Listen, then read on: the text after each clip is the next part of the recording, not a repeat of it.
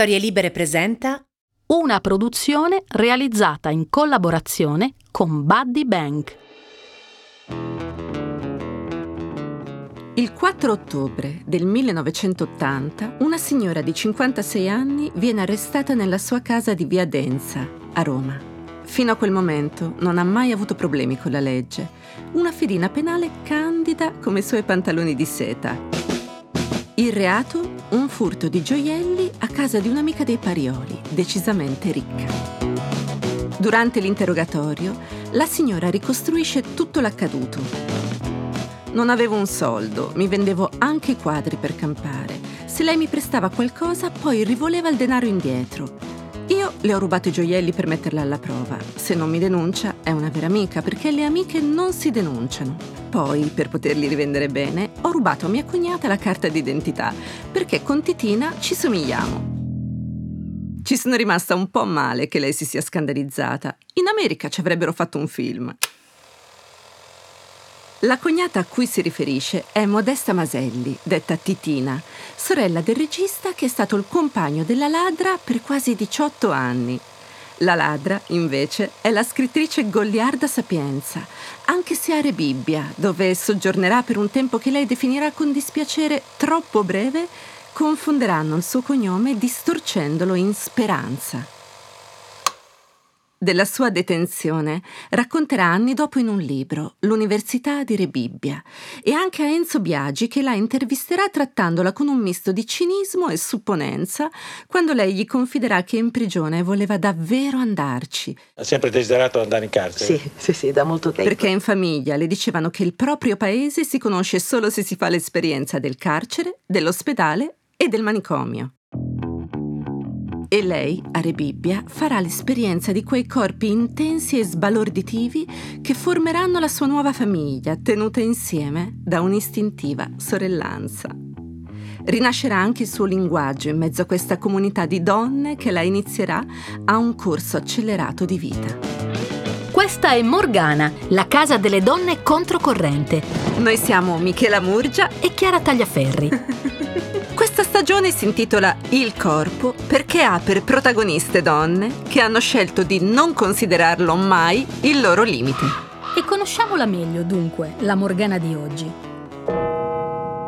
Goliarda Sapienza nasce il 10 maggio del 1924 nel quartiere più antico di Catania, la Civita, di cui oggi restano solo le strade che compongono gli spazi rivalutati di San Berillo. Nella casa di via Pistone 24 è l'ultima di una dozzina di figli adunati sotto lo stesso tetto dall'unione tra Giuseppe Sapienza e Maria Giudice. I genitori appartengono agli antipodi dell'Italia, siculo lui e figlia dell'oltrepo pavese lei, e si incontrano entrambi vedovi e quarantenni mentre documentano le lotte dei contadini per l'espropriazione delle terre in Sicilia. Il rapporto che scelgono è libero, svincolato dall'istituto del matrimonio, in cui Maria non crede. Dice che senza la possibilità di divorziare, sposarsi diventa una galera per le donne e lei in galera sceglie di andarci per altri motivi che almeno valgano la pena.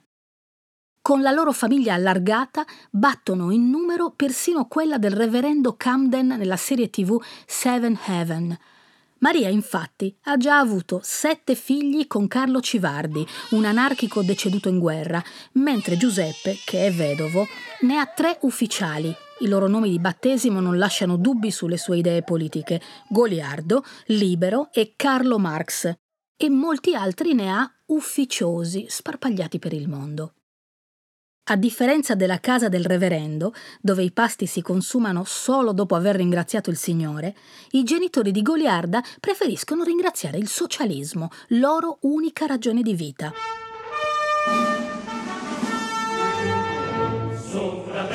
Il padre è un avvocato con la passione per i comizi e per le donne. La madre è una celebrità rivoluzionaria che sostiene la parità di genere e la giustizia sociale, visitando la prigione con la stessa frequenza con cui si va al caffè. Maria è stata infatti la prima donna segretaria della Camera del Lavoro di Torino, oltre che la direttrice del settimanale Il Grido del Popolo, dove Antonio Gramsci lavorava all'epoca come redattore. Quando, nell'agosto del 1917, viene arrestata durante una manifestazione, chiede proprio a Gramsci di prendersi cura dei suoi figli la leggenda narra che, ancora con le manette ai polsi, si giustifica dall'accusa di essere una madre assente perché il suo dovere di socialista è superiore a quello di madre. Per Maria i figli sono di se stessi. Così, prima di farli confluire tutti sotto allo stesso tetto di via Pistone, li parcheggia spesso e volentieri tra parenti e amici, allenando l'istinto di questi bambini che comprendono presto come il legame biologico conti assai meno della comunione d'intenti. Fratelli e sorelle applicano quindi la regola del mantienimi che ti mantengo, imparando a fare affidamento principalmente sull'aiuto reciproco. Sarà per esempio Ivanoe, fratello amatissimo, a salvare Goliarda nel 1933 dalla difterite con una ricetta infallibile: acqua, zucchero e limone, panacea di molti mali. Così lei cresce in una piccola società in cui i silenzi per cena non sono contemplati. Ogni riunione a tavola è una battaglia tra il leninista sanguinario, il socialista utopico o il conservatore che predica il compromesso. L'odio verso Mussolini è talmente radicato in casa Sapienza giudice che i genitori, non riconoscendone l'autorità, accettano malvolentieri di registrare la nascita di Goliarda all'anagrafe, cosa che avverrà solo dopo qualche mese e con una data incerta, negando così alla figlia la possibilità di ricorrere, in futuro, alla speculazione astrologica per un conforto che tutti, prima o poi, cerchiamo persino nell'oroscopo. Inoltre Maria e Giuseppe, sebbene portino cuciti addosso i nomi più misericordiosi dei Vangeli, condividendoli con i genitori di Gesù, sono profondamente atei e si rifiutano di battezzarla, donandole per estrema sicurezza anche un nome senza santo cui aggrapparsi, perché dell'aiuto divino ne fanno volentieri a meno. Ma c'è un altro motivo per cui la bambina viene chiamata così. Goliardo il figlio da Giuseppe più amato, che come il padre aveva il vizio della politica, viene ritrovato morto sulla playa di Catania, probabilmente ucciso dai fascisti. Lo strazio di Giuseppe è difficile da arginare, ma per fortuna, come scriverà Sapienza in Lettera aperta, uno dei suoi romanzi autobiografici, Maria, vecchia di anni ma non di spirito, gli confeziona un nuovo goliardo, proprio simile a lui, anche se in gonnella. Per un attivista socialista come Maria, l'allattamento è tra le prime mansioni che si possono delegare e a svezzare la piccola goliarda ci pensa il fratello Ivanoe, che le dà il biberon con il latte in polvere arrivato dalla Svizzera. L'infanzia è un corso di sopravvivenza per lei e quando, oltre alla difterite, si prende anche la tubercolosi, i suoi genitori le fanno presente che il dolore del popolo ha sempre la precedenza sui suoi lamenti. Goliarda cresce dunque in una casa che, durante il ventennio fascista, si trasforma in un vero e proprio fortino della resistenza. Rimase un pezzo di San Berillo, che è una parte della Cirite, un pezzetto sopravvissuto, dove ancora c'è la casa di Goliarda in via Pistone 20, quello si è salvato. Un mondo pirotecnico che ispirerà la Villa Suvarita, nella quale si muoveranno i personaggi della sua opera più importante, l'arte della gioia. In questo mondo diciamo, di lava, con questi mostri no, che lei disegna nei quartieri, che questa bambina aveva avuto un nutrimento da questo quartiere, no? che è stata la sua scuola. Il padre Giuseppe, per evitarle la propaganda delle scuole di regime e vedersela trasformata, sue testuali parole, in un'italiana cretina, la fa studiare a casa, dove apprende tutto ciò che può grazie ai fratelli, ai genitori e al cinematografo.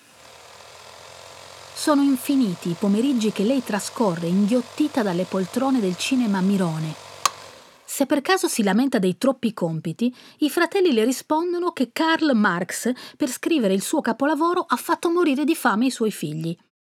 Maria e Giuseppe non arrivano a tanto, ma come Goliarda ricorderà in Lettera aperta, i genitori si sono trovati a lottare contro il fascismo con la stessa ottusità e retorica del fascismo.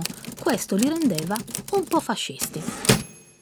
Perché il rischio di combattere il regime, diventando a propria volta talmente ideologici da sfociare nel fanatismo pericoloso, è molto alto. Intanto Goliarda cresce alternando Dostoevsky con la box e Tolstoi con le lezioni di tiro. Se l'amore in famiglia arriva a intermittenza ed è un po' un casino, lei decide di plasmare la sua educazione sentimentale aprendo la porta di casa, cercandolo nei vicoli della civita. La sua prima esperienza sessuale è con Nika, l'amica d'infanzia, e si renderà poi conto, da grande, di aver violato inconsapevolmente anche il tabù dell'incesto. Con un cortocircuito degno delle migliori tragedie greche, Giuseppe riconoscerà Nica come sua figlia ma nessuno si sarebbe scomposto troppo in quei vicoli dove le mura proteggono una vita che non conosce limiti, straripando spesso nell'illecito e nel malaffare, senza che venga data troppa importanza all'etica. In quella città dentro la città, racconterà Goliarda, tutto ti poteva accadere e tutti trovavano il modo di imbrogliare, rubare, creare, competere e anche guadagnarsi il pane onestamente, se onesti si nasceva. Lei galoppa per quelle strade passando molto tempo con gli artigiani. Impara a impagliare le sedie, a suonare il pianoforte e a mettere le acciughe sotto sale. Ma il legame più profondo lo instaura con il puparo in sanguine, del quale diventa assistente. Grazie a lui capisce l'importanza della lettura e dello studio per arrivare a dare la voce giusta a ogni personaggio. In lettera aperta, Goliarda racconta Leggevo tutto il giorno, leggevo e imparavo a memoria tutti i lavori teatrali che trovavo per casa. La notte poi li recitavo da sola, facendo tutte le parti, come i pupari il commendatore in sanguine mi aveva detto che solo così si imparava a conoscere i personaggi diversi da noi, imitando le loro voci, ora da uomo, ora da donna, ora del vile, ora del valoroso, si diventava attori veri. Il teatro l'affascina e questa ragazzina è davvero brava in ogni cosa in cui si cimenta. Attrice, cantante, ballerina e grande narratrice di storie. Il padre di Goliarda, innamorato del teatro, è fiero della figlia così talentuosa che porta con sé a visitare le città siciliane mentre discutono per ore della loro passione comune. Sono questi i rari momenti in cui l'avvocato del popolo si dedica a lei. Le sue assenze scaveranno un vuoto emotivo nella figlia, che con il tempo lo ricorderà così. Lo odiavo. Quando avevo cominciato? Proprio quella sera o prima? Forse è inutile ricercare il momento preciso. Sembra abbastanza comune che una bambina, a un certo punto, cominci ad odiare proprio padre e se vi interessa, consultate qualche trattato di psicanalisi. Seppur assente, Giuseppe ama Goliarda e vuole preservarla dai pericoli della politica e del fascismo. Così nel 1941 concede alla figlia diciassettenne di andare a Roma, accompagnata dalla madre, dove ottiene una borsa di studio all'Accademia d'Arte Drammatica. Maria, dal canto suo, è sollevata all'idea di allontanare la figlia più piccola dagli occhi del compagno così rapace nei ricordi di Goliarda stanzierà sempre l'ombra di ciò che potrebbe essere accaduto alle sorelle più grandi, ma è una domanda a cui non ha mai voluto trovare davvero risposta. A dirigere l'Accademia c'è Silvio D'Amico, che ci mette un attimo ad accorgersi del suo talento, obbligandola a un corso di dizione per smussare quella sicilianità così pronunciata. Lontana dalle vie della Civita, dove persino le prostitute la riconoscevano additandola come la signorina dell'avvocato, Goliarda assapora la libertà uscendo con le compagne d'accademia e innamorandosi dell'unica cosa che non rischia di partire per il fronte, la pittura. Tutte le opere più importanti sono state trasferite a Roma per proteggere dagli attacchi e dai furti da parte degli alleati. Così Goliarda si immerge nel potere immaginifico dell'arte, mentre i suoi compagni di corso si arruolano o diventano partigiani. Quando la resistenza ricercherà volontari, l'eredità familiare la porterà naturalmente ad entrare nella brigata Garibaldi con il nome di Esther Cagegi, una donna deceduta alla quale avevano sottratto la carta d'identità. Lo stesso Silvio D'Amico, per proteggerla dalle SS italiane, la nasconderà in un istituto di suore francesi pur continuando a passarle la borsa di studio. In tarda età, quando Sapienza chiederà il congedo, i giovani militari la prenderanno per matta e le rideranno in faccia prima di controllare i documenti e scoprire che, durante la lotta, questa anziana signora aveva ricoperto il ruolo di sottotenente alla Resistenza. Alle loro scuse risponderà con un sonoro vaffanculo a tutti, sbattendo la porta. In accademia Goliarda diventa un'attrice apprezzata soprattutto nei ruoli pirandelliani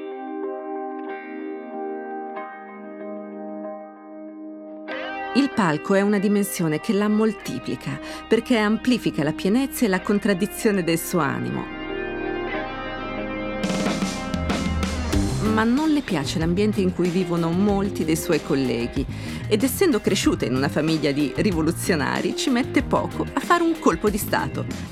Accusa gli insegnanti dell'Accademia di essere retrogradi non si diploma e crea il progetto T45, ossia una compagnia d'avanguardia che pratica il metodo Stanislavski.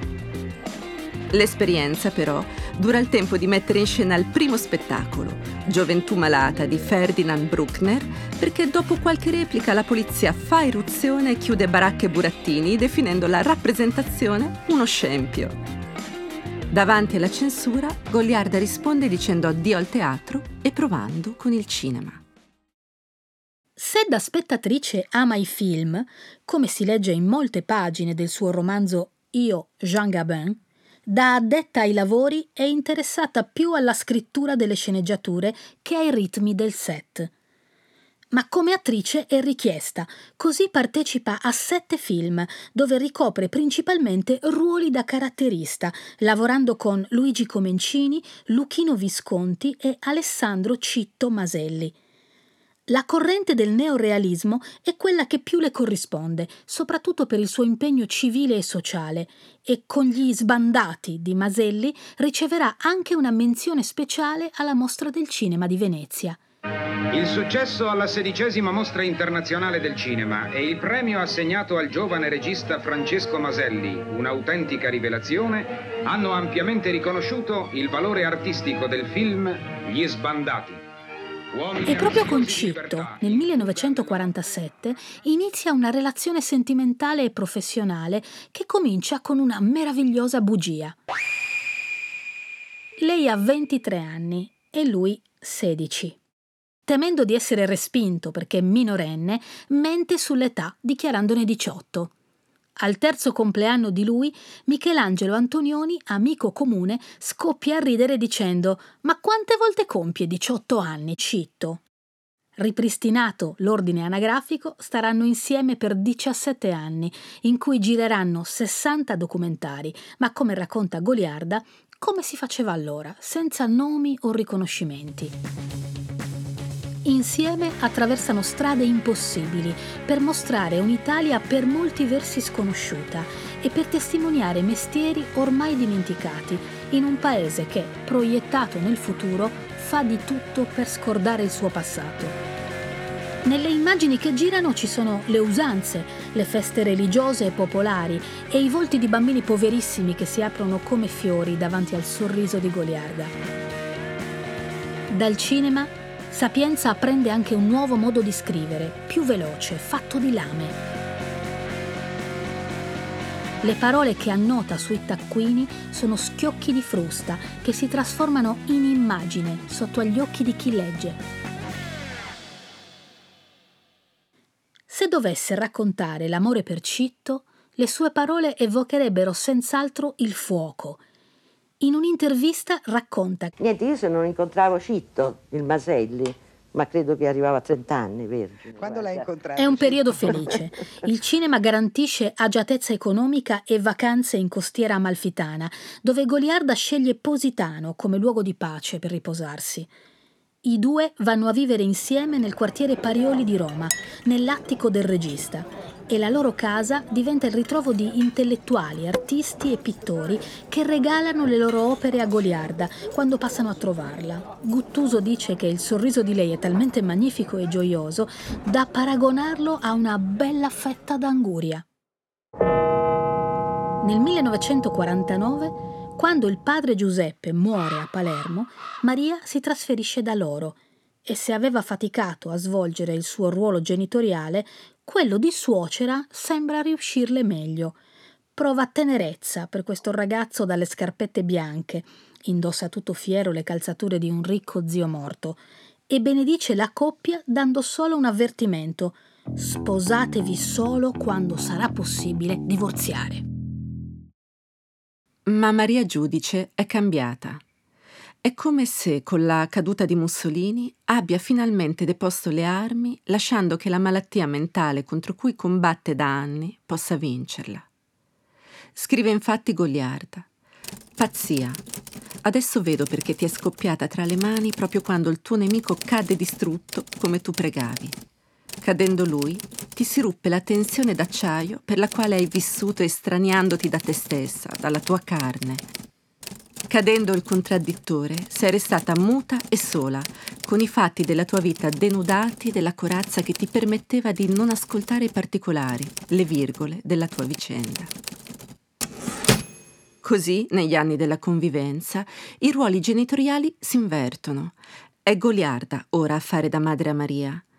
Ma le malattie neurodegenerative non smuovono mai negli accudenti solo sentimenti di compassione e tutta la rabbia provata da Goliarda troverà posto nelle sue pagine quando scriverà Non so se sono riuscita ad essere per lei la sua mamma.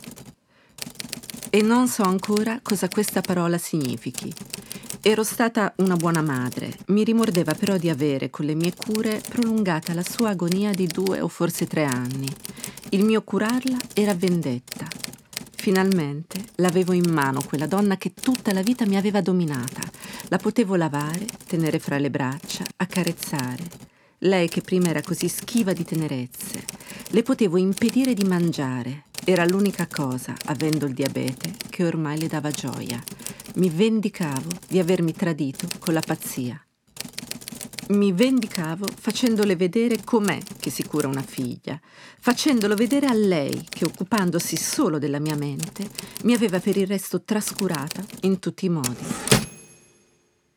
Il 5 febbraio del 1953 Maria Giudice muore e Goliarda, disperata, dice a Citto: Si è scrollata la vita di dosso, proprio come una persona che si scrolli un peso dalle spalle. Viene organizzato per lei un funerale grandioso. Un tripudio di bandiere rosse, garofani e due futuri presidenti della Repubblica in prima fila, Saragat e Pertini. Dopo la sua morte, Goliarda comincia a soffrire di insonnia. Così una notte, mentre Cito dorme, prende carta e penna e scrive una poesia che intitola A mia madre. Io accendo la mia lucetta e scrivo questa poesia e l'ho preso e l'ho buttato lì. La mattina Cito mi fa, che facevi stanotte? Il regista si avvicina al tavolo e la legge rimanendo stupefatto. Ha visto questa poesia, è rimasto entusiasta Dice non lavori più con me, mi ha chiuso in casa e mi ha costretto a scrivere. Io non volevo scrivere, ho iniziato tardi. Da bambina vedevo questi come Vitaliano Brancati, che sono finiti nei libri di testo ma che bussavano a casa per chiedere le cento lire per mangiare. Cioè per me scrivere era una follia, capito? Ed è vero, avevo visto giusto da bambina, perché non rende. Io pensavo, gli scrittori sono poveri, non voglio finire in miseria. Avevo il terrore economico, racconta Goliarda, che comunque si affida all'intuizione di Citto e per trasformarla in un mestiere si allontana dal cinema tracciando quasi inconsapevolmente anche una distanza con il compagno. Ho ceduto per colpa di Citto sempre, sempre lui. Se la paura economica impara a gestirla, l'insonnia che la perseguitava durante il lutto di Maria diventa cronica ma è solo la punta dell'iceberg. Goliarda non riesce a spegnere con i sonniferi e il whisky un mal di vivere che sempre più si annida in lei. In una calda sera primaverile del 1962, Citto la trova priva di sensi e la fa ricoverare d'urgenza nel reparto psichiatrico del Policlinico di Roma. Purtroppo, ad attenderla in quell'ospedale c'è il dottor Ugo Cerletti, l'inventore dell'elettroshock, che sceglie per lei la terapia di annientamento. Il cranio di Goliarda viene attraversato da scariche elettriche fino a quando un giovane psicanalista, Ignazio Maiore, la salva da quel trattamento devastante. Per tre anni i due lavoreranno insieme tentando di ricostruire la memoria di lei lacerata dall'elettroshock. Nuota nel buio Goliarda. Un tentativo di suicidio nel 1964 la fa finire in coma per qualche giorno. Intanto la storia con Citto naufraga e lei utilizza la psicanalisi per scendere sempre più nei suoi abissi grazie alla scrittura, che diventa anche la sua cura. Con l'appoggio del poeta Attilio Bertolucci, che le legge le bozze, Goliarda riordina la sua vita, dall'infanzia all'adolescenza, senza seguire un filo cronologico, scrive in prima e in terza persona di sé, raccontando di Catania, della sua famiglia e dell'elettroshock, dando vita nel 1967 a Lettera aperta, pubblicato da Garzanti. Il romanzo piace e conquista subito una parte di pubblico, anche se su La civiltà cattolica compare una stroncatura al vetriolo che lei, fiera, incornicia nel suo studio. Nel 1969 viene pubblicato il suo secondo lavoro, Il filo di mezzogiorno, che passa quasi inosservato anche se piace agli psicanalisti. Il romanzo è infatti incentrato sulla gestione del transfert ed è un resoconto piuttosto dettagliato dei tre anni di analisi interrotti bruscamente da Maiore, che si ritira anche dalla professione perché la terapia e il loro rapporto erano diventati pericolosamente complessi. Sapienza supera anche questa delusione, scrivendo non cercate di spiegarvi la mia morte, non la sezionate, non la catalogate per vostra tranquillità, per paura della vostra morte, ma al massimo pensate, non lo dite forte, la parola tradisce, non lo dite forte, ma pensate dentro di voi è morta, perché ha vissuto.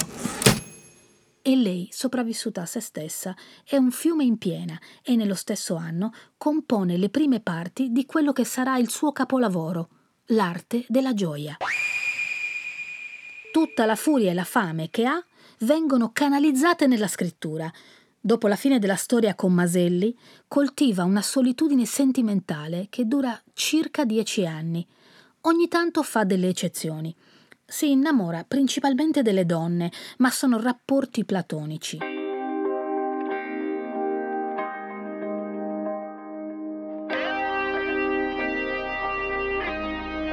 Con Milan Kundera, invece, ha una tresca che non è per niente platonica. Il suo romanzo, L'insostenibile leggerezza dell'essere, a lei non è piaciuto, mentre lui, bellissimo e galante, le è piaciuto molto. Il problema sta tutto nelle misure di Kundera, che lei definisce enormi. Il rendezvous amoroso si trasforma presto in un incontro di wrestling, tanto che lei in un'intervista lo ricostruisce con queste parole. Abituato alle giovenche cecoslovacche, mi ha divorata e io, piccina, a un certo punto mi sanguina il naso e lui che fa? Mi beve il sangue, pazzo d'amore per me, e io ferma che pensavo, come faccio? Dove lo contengo? Perché sono rimasta frigida completa, terrorizzata, anche, anche se c'è un rapporto di intellettuale, di simpatia, stare attenti alle misure. Stare attentissime alle misure, i paesi da dove vengono. Probabilmente avevo bisogno di un giapponese che mi dicono tutti che sono piccoli, delicati, che so io. La soluzione che Goliarda trova, sparendo la mattina successiva, anticipa di 50 anni il ghosting. I tumulti non si limitano alla camera da letto da cui Goliarda è fuggita. Le femministe invadono le strade della città, ma la scrittrice le guarda con senso critico perché con la storia di Modesta sta costruendo una rivoluzione che la porterà a praticare una soggettività femminista ancora più universale. Intanto, a interrompere la sua lunga pausa di riflessione dall'amore, arriva Angelo Pellegrino, un professore siciliano di latino e greco più giovane di lei di 22 anni. I due si incontrano a Roma agli inizi degli anni 70 grazie a un'amica comune e la storia comincia con una menzogna. Non mente come cito sull'età, ma sulla professione, facendole credere di essere un attore comico e nascondendo tutta la sua cultura come la portinaia dell'eleganza del riccio, perché goliarda di intellettuali nel letto non ne vuole più. La bugia dura il tempo necessario perché lei si innamori e lui capisca di avere davanti una scrittrice gigantesca. Volle darmi la sua copia della biografia di Charlie Chaplin. Ci teneva che la leggessi, racconta Pellegrino. Era meraviglioso conversare con Goliarda. Aveva una ricchezza incalcolabile di conoscenze ed esperienza. Era uno scrigno, un tesoro. Era amabile Goliarda ed era convinta che sapere fosse di tutti e che non dovesse mai essere potere. Nacque un vero amore e iniziammo insieme a lavorare all'arte della gioia. Concepiva il romanzo come un'espressione scientifica e lo scrittore come uno scienziato, uno che lavora, procede senza aspettare l'ispirazione. Si applicava tutti i giorni, ogni mattina, dopo il caffè, con una piccola penna a biro, la più povera. Ne comprava molte perché le perdeva dappertutto. I fogli a quattro si accumulavano, sparsi per terra e ovunque. Se inizialmente le sue amiche la spronano a viversi questa avventura con un ragazzo così giovane, perché portare un cicisbeo nei salotti colti è una pratica bohemienne da intellettuali di sinistra, quando Goliarda decide di sposarlo, scatena la loro disapprovazione. Ma lei, abituata da sempre a essere libera, se ne infischia. Quando, come Thomas Hardy, vuole andare via dalla pazza folla, si rifugia a Gaeta portando con sé una sacca leggera che contiene tutto il necessario. Una penna bic a punta fine. Angelo racconta che ama scrivere sempre a mano per sentire l'emozione nel battito del polso. E dei taccuini Pinaider che lui le regala. Se uno per scrivere ha bisogno del suo angolo e scrivania, non scrive mai. Io ho tutto qui dentro. Dice Goliarda che a Gaeta lavora bene nonostante gli sguardi di biasimo dei gaetani, che la trovano un filo troppo bizzarra e parecchio ficcanaso.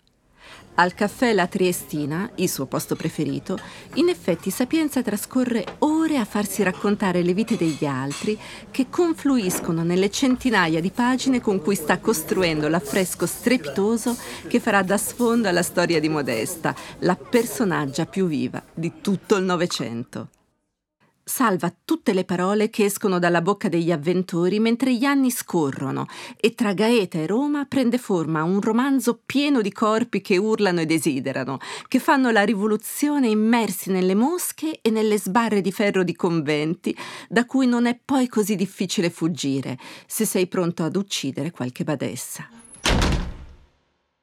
Gli anni diventano nove. Scrivere, come racconta Goliarda stessa, è anche rubare il tempo alla felicità, ma lei lo sottrae più che volentieri, perché sta bene in compagnia dei meravigliosi mostri che popolano il mondo di Modesta.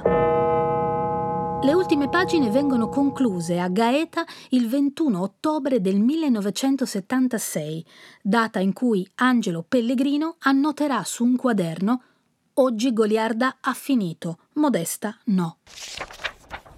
Insieme impiegano due anni per la revisione del manoscritto, lavorando ovunque, nei bar, nei ristoranti, sulle scogliere, sui treni e sugli aerei, finché il libro è finalmente pronto per la pubblicazione. Ma tutto si infrange. Il suo essere troppo corposo, a detta degli editori, e il fatto che l'autrice sia una donna giustifica un rifiuto, dove l'ostracismo si maschera con la precauzione. Rizzoli è la prima a ricevere il manoscritto, ma lo rifiuta perché è eccessivamente lungo e anche Feltrinelli lo respingerà per via della struttura troppo tradizionale, aggiungendo L'orientamento attuale della nostra casa editrice, volto verso la letteratura sperimentale, ci costringe a declinare la sua offerta. Trattandosi di un romanzo tradizionale, l'arte della gioia, a nostro avviso, potrà più facilmente trovare spazio presso editori che hanno nel campo della narrativa un orientamento meno rigido del nostro. La stessa Einaudi, che nel 2008 acquisterà i diritti per la pubblicazione, in pochi giorni risponde alla scrittrice di non essere interessata. A credere in quel romanzo, oltre a Goliarda, sembra esserci solo Angelo, e i due si fanno forza a vicenda tenendo a mente una frase di Maria Giudice. In due si fa già un sindacato con l'incipit ed eccovi me a 4-5 anni in uno spazio fangoso che trascina un pezzo di legno immenso. Non ci sono né alberi né case intorno, solo il sudore per lo sforzo di trascinare quel corpo duro e il bruciore acuto delle palme ferite dal legno. Goliarda ci precipita nella storia di Modesta, piena solo di povertà e pronta a fare qualsiasi cosa per conquistarsi la libertà e una vita migliore. È una corsa sincopata in cui vale tutto. La protagonista sguscia dagli abusi per diventare la padrona a capo di una ricca famiglia siciliana, arrivando ad amministrarne il patrimonio. Modesta comanda e decide ogni cosa, persino l'amore, e goliarda per insufflarle la vita studia tutte le eroine e gli eroi della letteratura e del cinema. Da Moll Flanders a Scarlett O'Hara, passando per Lady Chatterley e il suo famoso amante, fino ad arrivare a Jean Sorel, perché, a suo dire, anche un giovane ragazzo doveva immedesimarsi in lei in quanto creatura al di là del genere e proprio i generi d'appartenenza sono travalicati nell'arte della gioia, perché tutto ciò che intralcia il desiderio dell'eroina deve soccombere all'insegna della sua indipendenza. Modesta è corpo e azione a 360 gradi, uccide, ama, lotta, tradisce, si oppone a tutto ciò che non le restituisce l'immagine di sé che la rispecchia è uomo e donna allo stesso tempo, etero e lesbica, fa cose da maschio perché vuole poter essere qualsiasi cosa. Con questo romanzo, Sapienza supera anche il concetto di autofiction e proietta il proprio io in una storia inventata, rivive e corregge la sua di esistenza, reinterpretandola e facendo con la scrittura il più potente degli esorcismi quello che ti permette di trovare il modo per perdonare. Goliarda entra e esce continuamente dalla realtà, giocando con la sua cronaca familiare. Il medico Carlo Civardi porta lo stesso nome del primo compagno di Maria Giudice. Le trecce di Modesta sono quelle che portava anche Nica, Persino l'abuso paterno che la giovane protagonista subisce senza nemmeno comprenderlo nelle prime pagine del romanzo può essere quel ricordo, forse reale, forse fittizio, che lei non si è mai permessa di rievocare. Con le pagine dell'arte della gioia, la scrittrice ottiene lo stesso risultato di Voldemort con gli Horocrux, gli oggetti magici dove si possono nascondere frammenti della propria anima per raggiungere l'immortalità. Il romanzo diventa estensione della vita di Goliarda, dove lei rinuncia a una parte di sé nel mondo del reale, come l'agiatezza economica e la serenità di coppia, per continuare a vivere eternamente al massimo delle sue potenzialità in quello del verosimile. Proprio per questo le piace ripetere Amo Modesta, è un personaggio molto migliore di me. Ma senza un editore il suo capolavoro sembra destinato a rimanere in un cassetto e sua figlia Modesta un aborto letterario. Il mondo della letteratura la ignora, non ha un lavoro pagato e sopravvivendo in uno stato di semi-povertà presa dallo sconforto, all'inizio degli anni Ottanta apre il famoso scrigno dell'amica ricca e trafuga gioielli.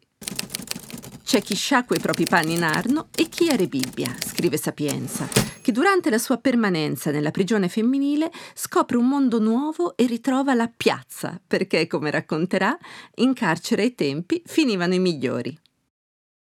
L'esperimento è efficace e produce uno splendido romanzo reportage sulla condizione carceraria, soprattutto femminile.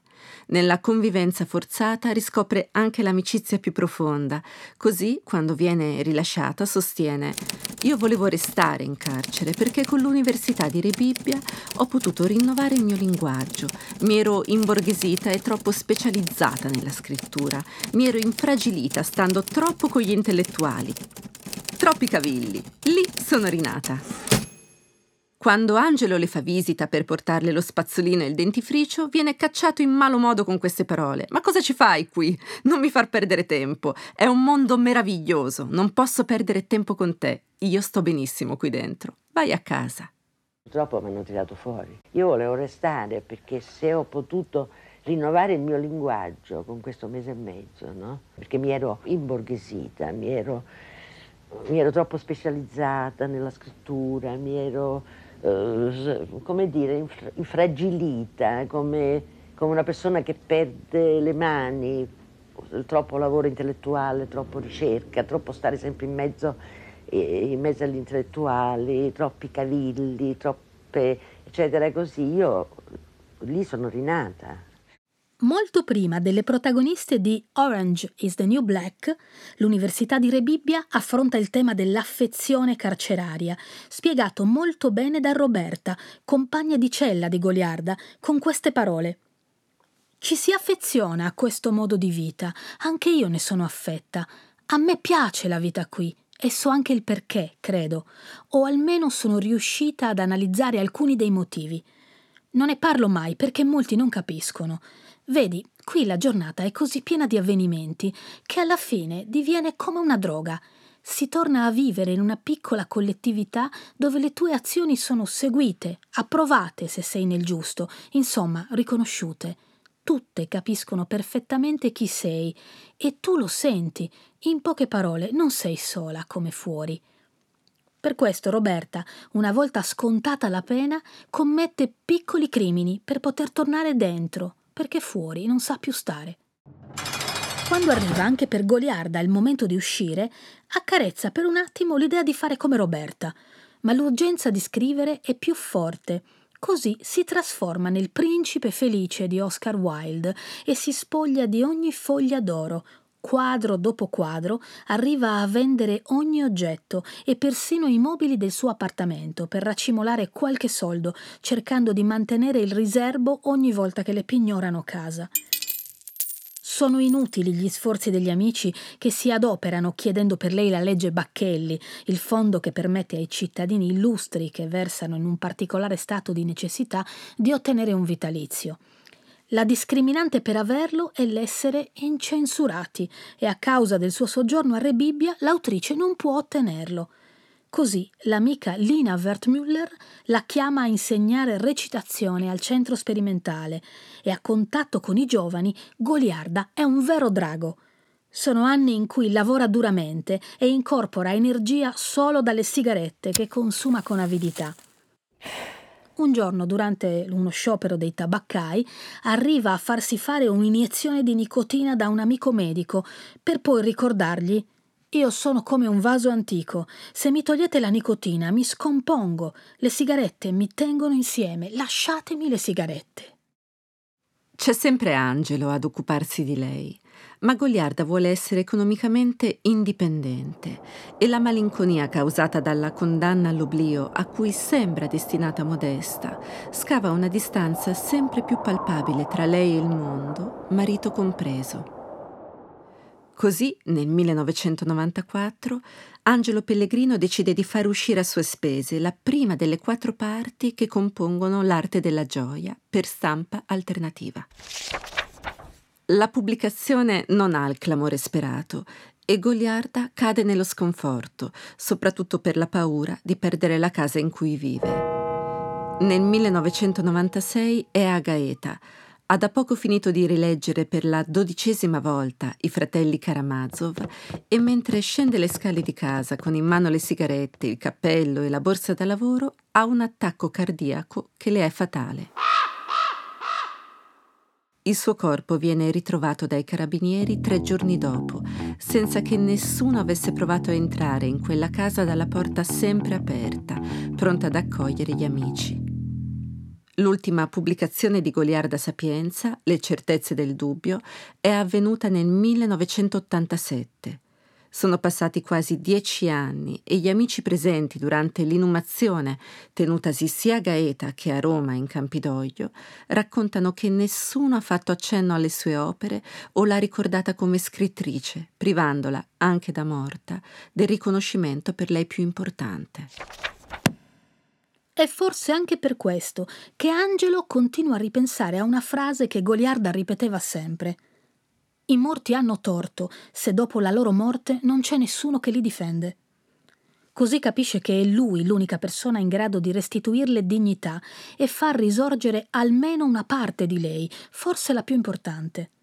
Riprende in mano il libro Orocrux e paga nuovamente di tasca propria la pubblicazione integrale dell'arte della gioia, che ancora una volta passa però quasi inosservato. Bisognerà attendere il 2001 quando un programma su Rai 3 dedicato alla scrittrice accende l'interesse su questa donna stravagante e sul suo romanzo, che inizia a viaggiare tra le mani di alcuni appassionati lettori.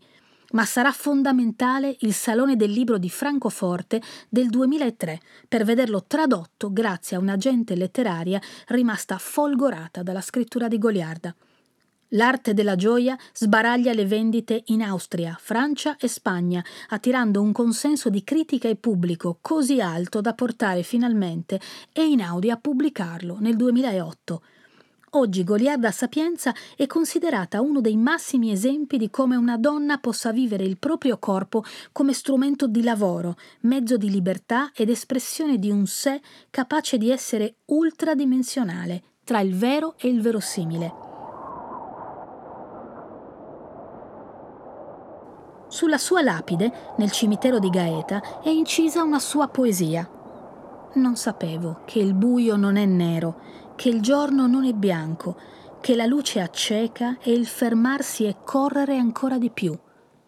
Lei continua a correre e noi crediamo che chiunque abbia una copia dell'arte della gioia sia in possesso dell'unico Orocrux che non va distrutto per contenere il male, ma letto per moltiplicare le difese della nostra libertà perché, come diceva Goliarda Sapienza, ho sempre rubato a tutto e a tutti la mia parte di gioia. Questa era Morgana, il corpo. Il racconto che avete appena ascoltato è scritto da me e da Chiara Tagliaferri, con l'aiuto prezioso di Dario Nesci. La prossima Morgana vi aspetta con le sue sorelle qui su storielibere.fm. Una produzione storielibere.fm di Gianandrea Cerone e Rossana De Michele. Coordinamento editoriale Guido Guenci.